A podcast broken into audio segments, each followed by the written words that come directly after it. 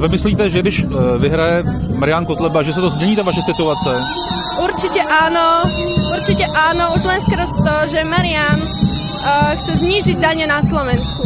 Proste keď tu niekto vypochoduje v gardistickej uniforme, jak to spravil tento človek pred desiatimi rokmi a zdraví ľudí na stráž, tak pre mňa je tá symbolika jasná. Môže tu teraz hovoriť hoci čo, že chce zachrániť svet. Ja to neverím. Podľa mňa je to fašista. Na Slovensku vrcholí kampaň před sobotními parlamentními volbami. O vítězi zdaleka není rozhodnuto. Pro vládní stranu Smer i pro opoziční strany může být rozhodující právě poslední předvolební týden. Na třetí místo v preferencích vystoupala mezi tím krajně pravicová lidová strana Naše Slovensko Mariana Kotleby. Uskupení jehož členové čelí kritice i obviněním za rasistické a xenofobní výroky před 6 lety šokovalo slovenskou veřejnost, když proniklo do regionální samozprávy. Teď je v parlamentu a jeho obliba neklesá. Čím voliče oslovuje a co jim nabízí?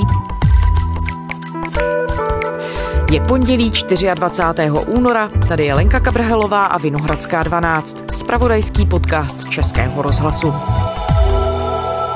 Slovensko už s napětím očekává parlamentní volby. Proběhnou v sobotu 29. února. Slovenská vládní strana Smer v předvolebním průzkumu vede. Blíží se k ní ale opoziční hnutí obyčejní lidé a nezávislé osobnosti. Současné dvě vládní strany Most Heat a Slovenská národní strana by se do parlamentu vůbec nedostaly.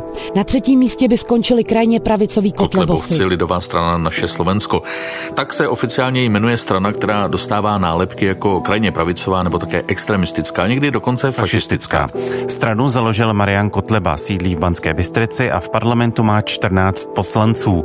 Kotlebovci odmítají Evropskou unii, slibují pořádek a tvrdou ruku a navazují na odkaz prezidenta válečného slovenského státu Josefa Tisa. Předseda strany Marian Kotleba mezitím čelí žalobě z šíření extrémismu.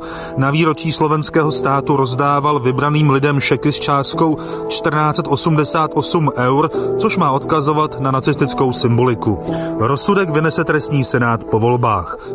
Marian Kotleba je vyštudovaný učiteľ z Banskej Bystrice, z malého sídliska Sásova. On svoju politickú kariéru odštartoval už v podstate v roku 2003, keď vstúpil do hnutia Slovenskej pospolitosti. Toto hnutie sa neskôr transformovalo na politickú stranu. No a Marian Kotleba sa veľmi rýchlo stal jej vodcom. Reportérka Lucie Osvaldová ve slovenském deníku N sleduje extremistického politika Mariana Kotlebu a jeho stranu LSNS. Toto hnutie bolo extrémistické, protižidovsky a protiromsky naladené a Práve ako príslušníka Slovenskej pospolitosti si Mariana Kotlebu prvýkrát všimli ľudia aj médiá. Tak ako tu dnes stojíme, vám slubujem, že socha tohto Maďarova tu dlho stáť nebude. Socha, ktorá uráža naše národné cítenie, nemá čo robiť na slovenskom území. Členovia Slovenskej pospolitosti nosili tmavé uniformy, ktoré veľmi nápadne pripomínali uniformy Hlinkovej gardy. Zánik Československé republiky 15. března 1939 a vznik totalitního slovenského státu jsou nerozlučně spojené se jménem kněze Andreje Hlinky. Je to i trochu nelogické, protože v té době už byl Hlinka po smrti. Jeho jméno ale převzala i polovojenská organizace Hlinkova garda. Polovojenská organizácia Hlinkovej gardy bola súčasťou autoritatívneho modelu systému po Mníchove a potom aj za slovenského štátu, keď boli deportovaní zo Slovenska Židia, kde vlastne mali na, za úlohu teda pripravovať tie deportačné vláky Židov. Nemali sme na pleciach tú zodpovednosť, ktorú máme dnes. Ide o veľkú, o svetú vec, bratia Gardi. Ide o národ. Ten chce od nás zvornosť. Táto strana uctievala prezidenta Jozefa Tisa, ktorý bol popravený za vojnové zločiny. Takisto mala taký vyhranený názor na Slovenské národné povstanie, ktoré považovali za bolševický prevrat v podstate proti nejakej slovenskej samostatnosti. Čo sa týka mediálneho ruchu okolo Mariana Kotleba a slovenskej pospolitosti v tej dobe, tak veľmi takým pamätným sa stal pochod v roku 2005, keď Marian Kotleba spolu s tými príslušníkmi slovenskej pospolitosti kráčal od židovského cintorína vo zvolenie na námestie do zvolená s fakľami a vtedy oni obhajovali túto svoju akciu tým, že nie sú žiadni fašisti, že tie fakle nemajú žiadny fašistický symbol alebo odkaz, ale skôr to, že chodiť s ohňom považovali za nejaký starý slovanský zvyk. No, čo sa týka Mariana Kotlebu, tak samozrejme, že tie jeho extrémistické názory si všimli aj policajti. Niekoľkokrát sa ho neúspešne snažili s týmito jeho názormi konfrontovať. Slovenský nejvyšší soud rozpustil slovenskou pospolitost. Jde o nacionalistickou stranu, která se hlásí k myšlenkám prezidenta válečného státu Josefa Tisa. Podnět k nejvyššímu soudu podal generální prokurátor. Byl přesvědčen, že strana svými stanovami, programem a činností na slovenském území porušuje nejen ústavu, ale i mezinárodní smlouvy. Takým najzasadnejším momentom bolo, keď v roku 2006 najvyšší súd rozpustil slovenskú pospolitosť pospolitosť a to pre jej program, ktorý bol naozaj že extremistický, rasistický. Neonacisté vedení středoškolským učitelem Marianem Kotlebou verbálně útočili na veřejných shromážděních na příslušníky menšin. Tvrdili, že Židy a Romy by mělo společenství vyloučit a používat je pouze k práci. A preto ich v podstate rozpustili. Jak to bylo neobvyklé, co se týče slovenské politiky a jak to přijímala tehdy třeba veřejnost, politická scéna? Bylo to něco spíš okrajového, čemu nikdo nevěnoval pozornost, anebo to pronikalo nějakým způsobem i do té veřejné debaty? Nedalo by sa povedať, že by to bolo na Slovensku v tom období časté. Skôr by som to povedal, že každá krajina má nejaké tieto svoje fašistické hnutia alebo neonacistické prejavy. Čiže bolo to skôr tak na okraji spoločnosti, že médiá o nich vedeli, vedeli o nich policajti, ale do takého nejakého spoločenského diskurzu to až tak veľmi neprichádzalo. Skôr si ho začali všímať až neskôr, po zrušení tej slovenskej pospolitosti. Marian Kotleba podstate potom prevzal inú politickú stranu, vznikla ľudová strana Naše Slovensko a vtedy už postupne akože zmenil trošku tú retoriku, tak ju zjemnil potom kandidoval aj za župana Bansko-Bystrického kraja. Pán Kotleba sa hlásil o slovo? Musím vynimočne súhlasiť, ja sa tiež bojím staroby, pretože vďaka tomu, že náš štát tu živí armádu parazitov, tak asi pre nás na pán dôchodky Koleba, neostane. Pán Kotleba, buďte prosím v hraniciach slušnosti. Paraziti patria do ríše zvierat, my tu hovoríme o ľuďoch. Buďte Polícia sa naozaj niekoľkokrát snažila Mariana Kotlebu za jeho extrémistické názory stíhať. Od roku 2005 do roku 2013 bol stíhaný 7 krát, ale odsudený bol len za dopravnú nehodu kde zaplatil pokutu 500 eur a potom 1,5 roka nemohol šoferovať.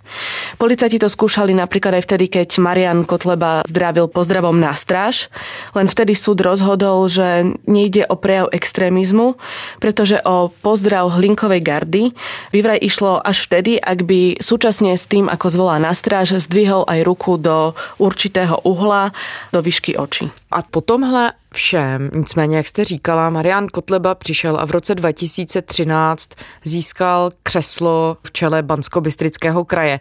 Jak velké překvapení to tehdy bylo? No bolo to veľké prekvapenie pre všetkých, pretože nikto si nemyslel, že sa Marian Kotleba dopracuje až tak ďaleko. Hejtmanský slib dnes v Bánské Bystrici složí pravicový radikál Marian Kotleba, který se nechválně proslavil útoky proti Romům.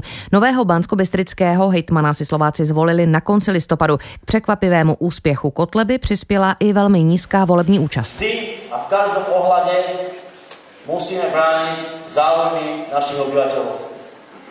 Som odhodlaný to spraviť a verím, že mnohí z vás pochopia, že to nie je žiadny extrémizmus, ale chuť a odvaha pracovať pre slušných ľudí, pre slušných obyvateľov nášho kraja. Ďakujem. Dôvodom celého toho, ako on sa stal županom, bolo vtedy to, že oproti vtedajšiemu županovi Vladimirovi Maňkovi zo Smeru postavila vtedajšia najväčšia pravicová strana SDK Ľudovita Kaníka. No a ako sa ukázalo, tak práve tento kandidát bol veľmi slabý protivník oproti Marianovi Kotlebovi. V regionu je vysoká nezaměstnanost, kolem 20%. Platy a důchody jsou nízké. Řada lidí v Bansko-Bystrickém kraji je nespokojená. Nevraživost vůči romské menšině, kterou podporuje svými výroky i Marian Kotleba, je pro řadu Kotlebových voličů jenom způsob, jak nespokojenost se svou životní situací dát najevo. Kotlebu volil i Michal ze Starých hor nad Banskou Bystricí. Prý, aby se měl lépe. Takže proste už toto, sa, toto je neúnosné, čo oni robia. Aby človek, ktorý fakt robí, maká, zarobí 320 eur. Nikto v podstate vtedy neočakával, že Marian Kotleba sa dostane až do druhého kola. A v tom druhom kole sa teda oproti kandidátovi zo Smeru, ktorý bol europoslanec, mal za sebou celkom slušnú politickú minulosť, sa postavil Marian Kotleba, o ktorom nikto v podstate veľa toho nevedel, iba si ho všetci pamätali v gardistickej uniforme. Takže vlastne i vizuálne to bylo doplnené jasnou symbolikou. Áno, lenže on potom, ako rozložili Slovensko slovenskú pospolitosť, tak on odložil tú gardistickú uniformu, lebo pochopil, že evidentne takto cesta nevedie a že potrebuje sa prispôsobiť voličom, preto aj zmenil ten slovník, už toľko sa neodvolával na TISA, že stále riešil rómsku problematiku, nazýval ich rôzne parazitmi, asociálmi. Za dane, ktoré tu platíte všetci, ktoré platíme všetci v tomto štáte a z ktorých žijú nie len cigánsky, ale najmä cigánsky paraziti a asociáli. Vyslovene Kotlebov slovník je o tom, že o nich hovorí ako o cigánskom probléme, ako o cigánskych parazitoch. V tom období to ešte bolo, teraz už postupom rokov tú retoriku ešte viac jemňuje.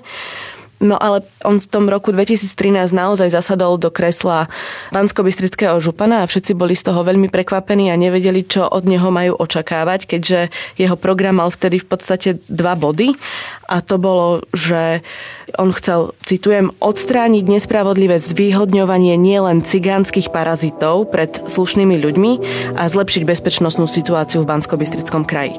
Čiže on naozaj nejakú veľkú agendu nemal a dopracoval to až k tomu, že za jeho pôsobenia obmedzil poberanie eurofondov pre tento kraj.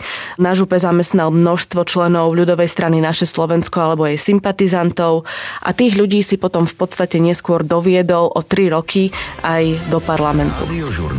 Šéf Banskobystrickej samozprávy Marian Kotleba priznal, že na svoj účet dostáva peniaze od zamestnancov úradu. Veľmi zaujímavé v tomto období v Banskobystrickej župe bolo, že úradníci, ktorí pracovali na župe, posielali Kotlebovi časť svojej výplaty na Kotlebov súkromný účet bola to veľká kauza. Marian Kotleba vysvetľoval poslancom aj informácie o tom, že zamestnanci úradu samozprávneho kraja a ďalších krajských organizácií vraj posielajú časť platu na jeho osobný bankový účet. Kotleba tvrdí, že to robia dobrovoľne.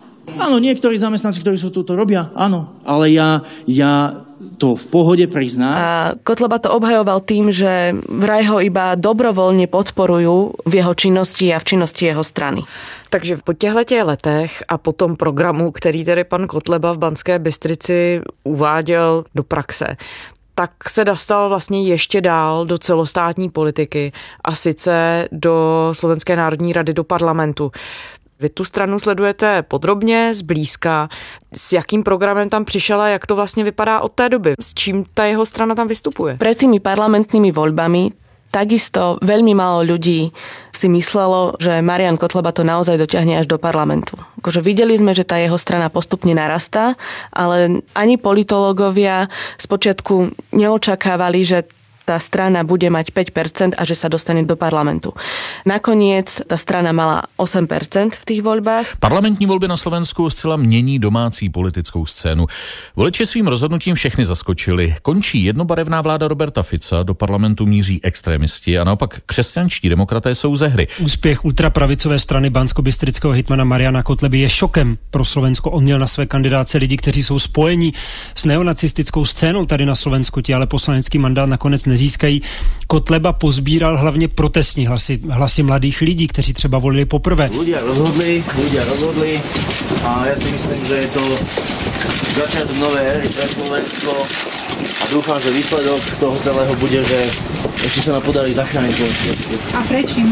No a ten ich program bol taký, že začali sa skôr orientovať na sociálnu otázku. Stále tam bol ten rómsky problém, to bolo v podstate také jeho hlavné ťažisko, s čím išli do volieb, že oni to nejakým štýlom vysporiadajú, zabezpečia bezpečnosť Slovenska, takisto veľmi ostro vystupovali proti Európskej únii, proti NATO. To bola taká ich nejaká kľúčová vec, s ktorou oni išli do volieb. No v tuhle chvíli jsou v těch předvolebních průzkumech na třetím místě, takže evidentně se stále šplhají nahoru. Když chodíte na ty mítinky, tak koho tedy Marian Kotleba oslovuje, co vlastně voličům nabízí, proč je tak úspěšný? No, ak by sme mali charakterizovať nejakého typického voliča, Kotlebovej LSNS, tak pred tými župnými voľbami v roku 2013 to vyzeralo tak, že ten volič je naozaj nahnevaný, frustrovaný mladý človek, postupom počas tých rokov, počas toho, ako sa dostal do parlamentu, to vyzeralo tak, že priberá voličov z mainstreamu, čiže pribudli tam ženatí ľudia, vydaté ženy, rodiny s malými deťmi. No a podľa posledných dát z januára tohto roka typický volič extrémistov je relatívne mladý muž, ktorý má podpriemerné vzdelanie, čiže málo kedy má maturitu, ale má prácu len 13% voličov tejto strany má vysokoškolský diplom. A veľmi prekvapivé je, že napríklad medzi nezamestnanými nemá Marian Kotleba nejakú extrémne zvýšenú podporu. Ak by sme mali charakterizovať vekové rozloženie týchto voličov, tak viac ako 50% voličov LSNS má od 18 do 34 rokov, čiže sú to prvovoliči alebo naozaj mladí ľudia. Máme 25? 20. Máme 20. A co jste studovala v Německu? Medicínu. Zdravotníctvo. Jako zdravotní školu učení. A tady vám tady neuznali? Nie. Na Slovensku som s ukončeným základným vzdelaním a tam to končí. Keď chcem, môžem tu na novo študovať znova, ale neuznajú. A to je to, že potom príde niekto z, ja neviem, z Afriky, z iných krajín, príde pracovať sem do zdravotníctva, nevie ani cek po slovensky a toho vítajú s otvorenou náručou. A takou hlavnou motiváciou podľa agentúry Focus, prečo ľudia volia Mariana Kotlebu, je neporiadok v krajine, mafia a jej prepojenie s politikou a na východe je to naďalej aj tá rómska problematika. Ak by sme sa na to ešte chceli pozrieť geograficky, tak v Bratislave takú veľkú podporu nemá.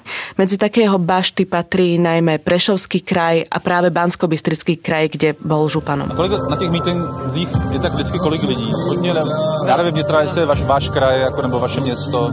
No. Jestli tu máte silné zastoupení. Hej.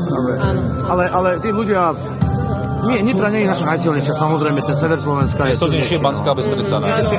Náš kolega Lubomír Smatana nám také posílal vlastně ze Slovenska různé záznamy, kde mluvil třeba s prvou voliči a vůbec s voliči LSNS. 600-700 tisíc ľudí na tom mítingu. No, tu na uvidíme. No. 6-7 tisíc? Nie, nie, 600-700 až tisíc. 607. Vy jste také navštívila volební schromáždění a tak dál. Můžete popsat, jak to tam vypadá? Ja som bola na niekoľkých mítingoch Kotlebovej ľudovej strany Naše Slovensko. Nemohla som byť na všetkých, pretože od jesene oni kampaňujú veľmi intenzívne a každý pracovný deň sú v podstate v dvoch rôznych mestách alebo obciach, čiže je to naozaj veľmi intenzívna kampaň. Ale bola som na takých tých väčších mítingoch, napríklad v Trnave.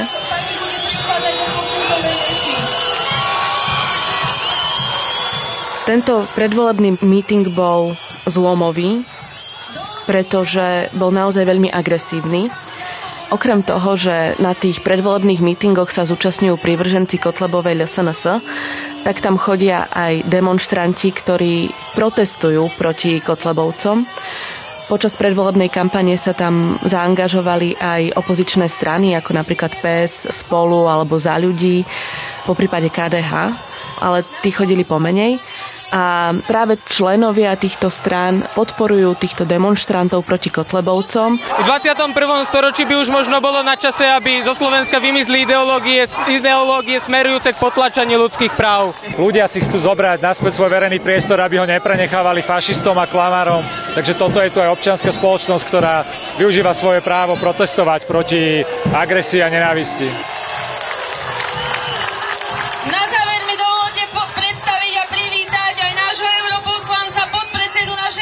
Spoločne tam majú transparenty proti ním, snažia sa ich prekričať, aby prívrženci nepočuli, čo im kotlebovci hlásajú z improvizovaného pódia.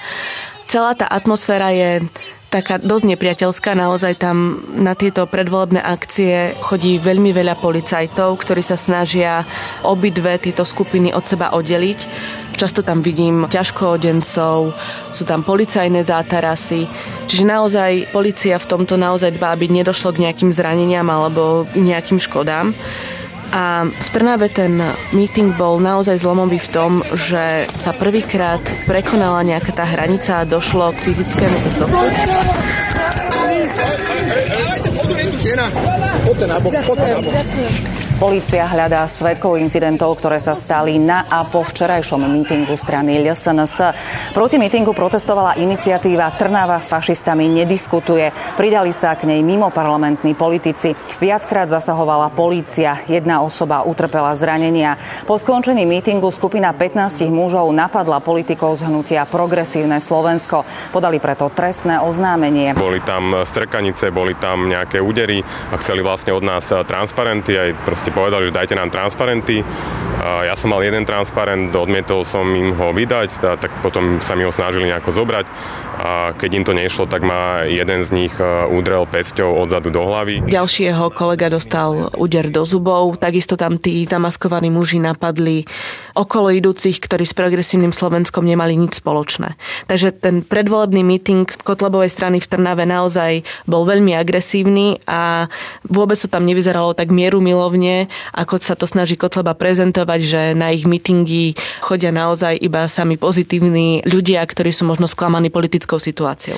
Takže Marian Kotleba a LSNS v tuhle chvíli mají tedy nějakou, jak se říká, grassroot podporu prostě od voličů, od příznivců, potom tady evidentně nějaké silovější příznivce, kteří jsou ochotní přicházet na mýty kam se za tu stranu, ale pak vlastně je tu celé politické křídlo, které je v parlamentu a které vlastně sílí v té podpoře, protože je třetí v těch preferencích.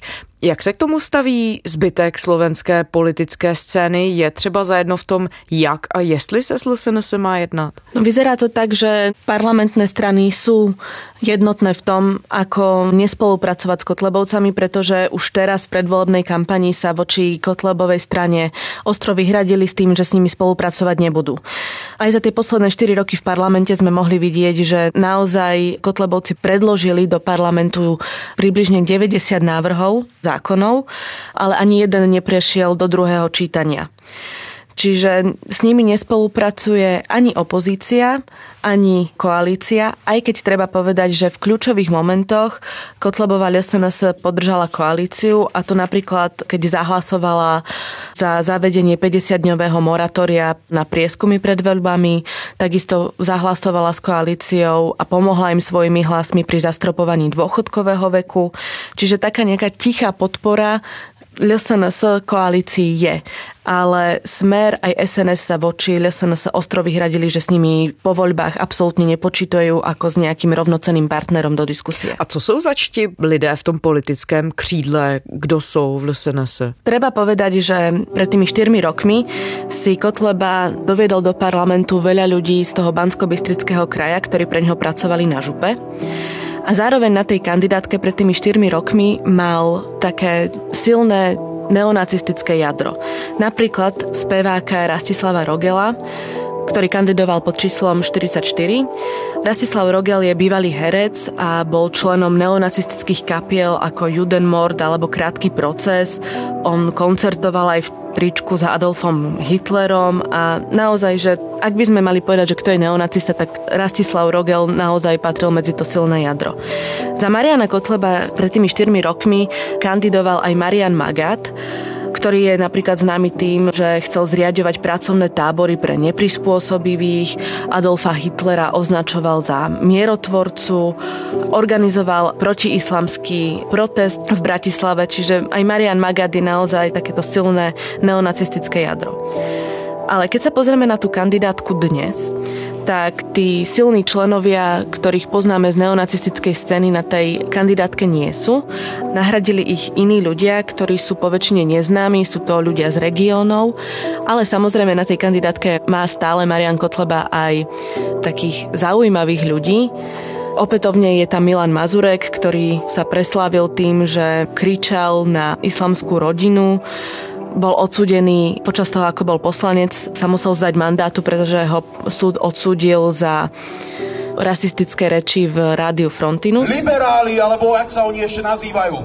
Priatelia, stretnutie, ako je toto tu dnes. Milan Mazurek kandiduje z miesta 150, čiže aj je naozaj veľmi silná tvár tej strany, takže podľa všetkého sa do toho parlamentu dostane. Že všetky tie štandardné tzv. mienkotvorné médiá, ktoré majú plné ústa nejakej objektivity, nejakému rovnocennému prístupu k informáciám, účelovo cenzurujú našu politickú stranu. Ale napríklad za Mariana Kotlebu kandiduje tento rok aj Ondrej Ďurica, ktorý je ďalší neonacistický spevák.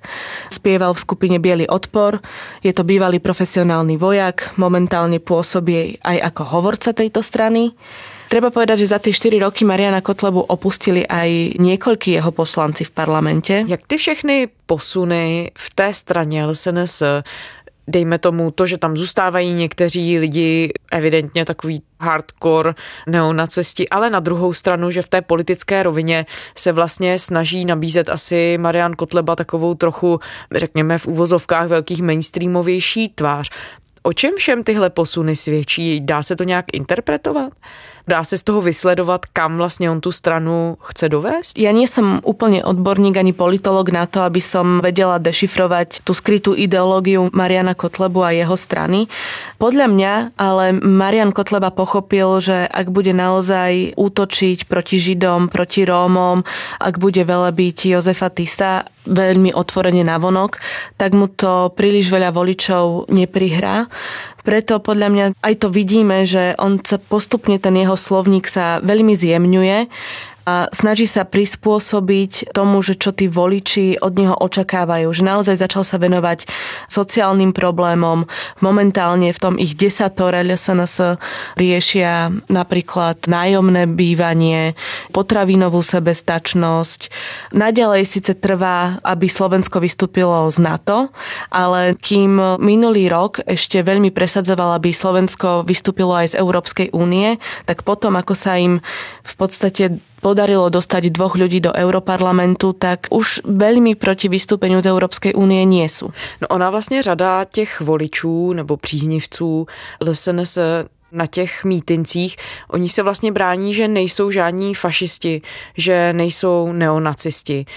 Tak co od pana Kotleby vlastně očekávají Protože to, co jste říkala, že jsou znechucení politikou a že jsou otrávení lidé tím propojením, dejme tomu, velkého biznisu a politiky, tak o stejné motivaci mluví lidé, kteří volí slovenskou opozici demokratickou. Áno, ale okrem toho naozaj Marian Kotleba hovorí, že ako jediná politická strana nie sú poznačení korupciou. Na tých mítingoch naozaj očierňuje všetkých od koalície až cez opozičné strany, poukazuje na ich kauzy a ukazuje, že vlastne on nemal nemal žiadnu kauzu. Že to, že o ňom hovoria, že je fašista, tak akože že to vôbec nie je pravda.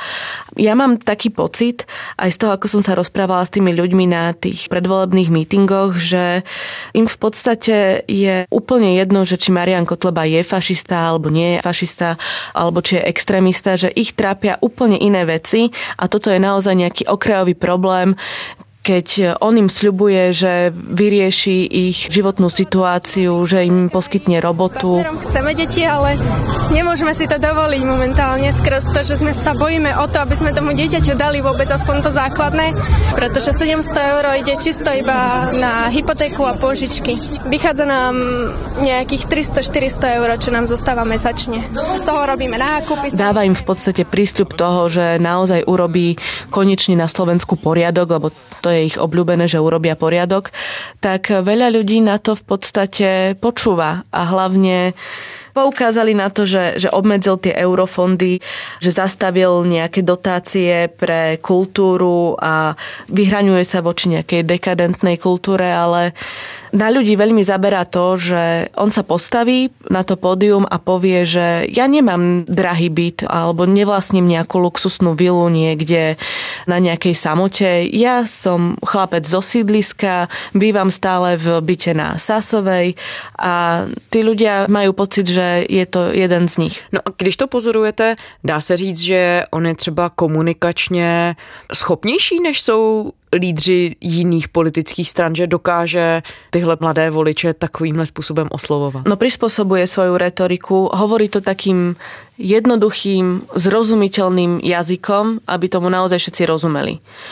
Ale čo sa týka nejakého retorického nadania, Veľmi prekvapivé pre mňa je, že táto strana evidentne prešla nejakým mediálnym tréningom, pretože naozaj vedia, ako majú komunikovať, že aj keď sú napríklad nejaké hádky medzi koalíciou a opozíciou, oni do toho nevstupujú. Oni, keď ich niekto osloví, tak sa akože vyjadria, ale veľmi tak akože diplomaticky všeobecne, že nejako veľmi sa nevyhraňujú ani voči jedným, ani voči druhým.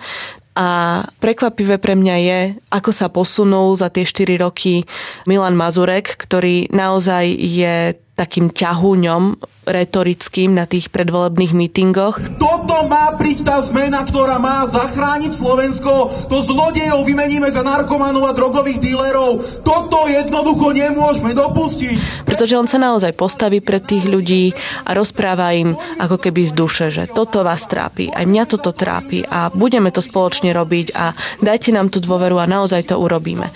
Naozaj to rozpráva takým jednoduchým, zrozumiteľným jazykom, že mu každý jeden rozumie. Čiže neoháňa sa nejakými paragrafmi, grafmi alebo nejakými číslami, ale skôr sa im naozaj prihovára a majú veľmi dobre podchytené, čo ľudí naozaj trápi. Jak důležitou roli tedy může LSNS Marian Kotleba ve volbách sehrát? No môže skončiť pomerne vysoko. Len aj keby zostavili voľby, tak vzhľadom na tú súčasnú politickú situáciu a na to, ako sa parlamentné, ale aj teda mimo parlamentné strany voči Kotlebovi postavili, tak to vôbec nevyzerá tak, že by Marian Kotleba z sa dokázal zostaviť vládu. Pretože s ním naozaj spolupracovať nikto otvorene nechce. Jedine, že by s ním spolupracovali tajne. Lucie Osvaldová, reportérka slovenského denníku N. Děkujeme. Ďakujem aj ja veľmi pekne. A to je z pondělní Vinohradské 12 vše. Kdykoliv nás najdete v podcastových aplikacích, na spravodajském webu iRozhlas.cz a naše e-mailová adresa je vinohradská12 zavináč rozhlas.cz. Těšíme se zítra.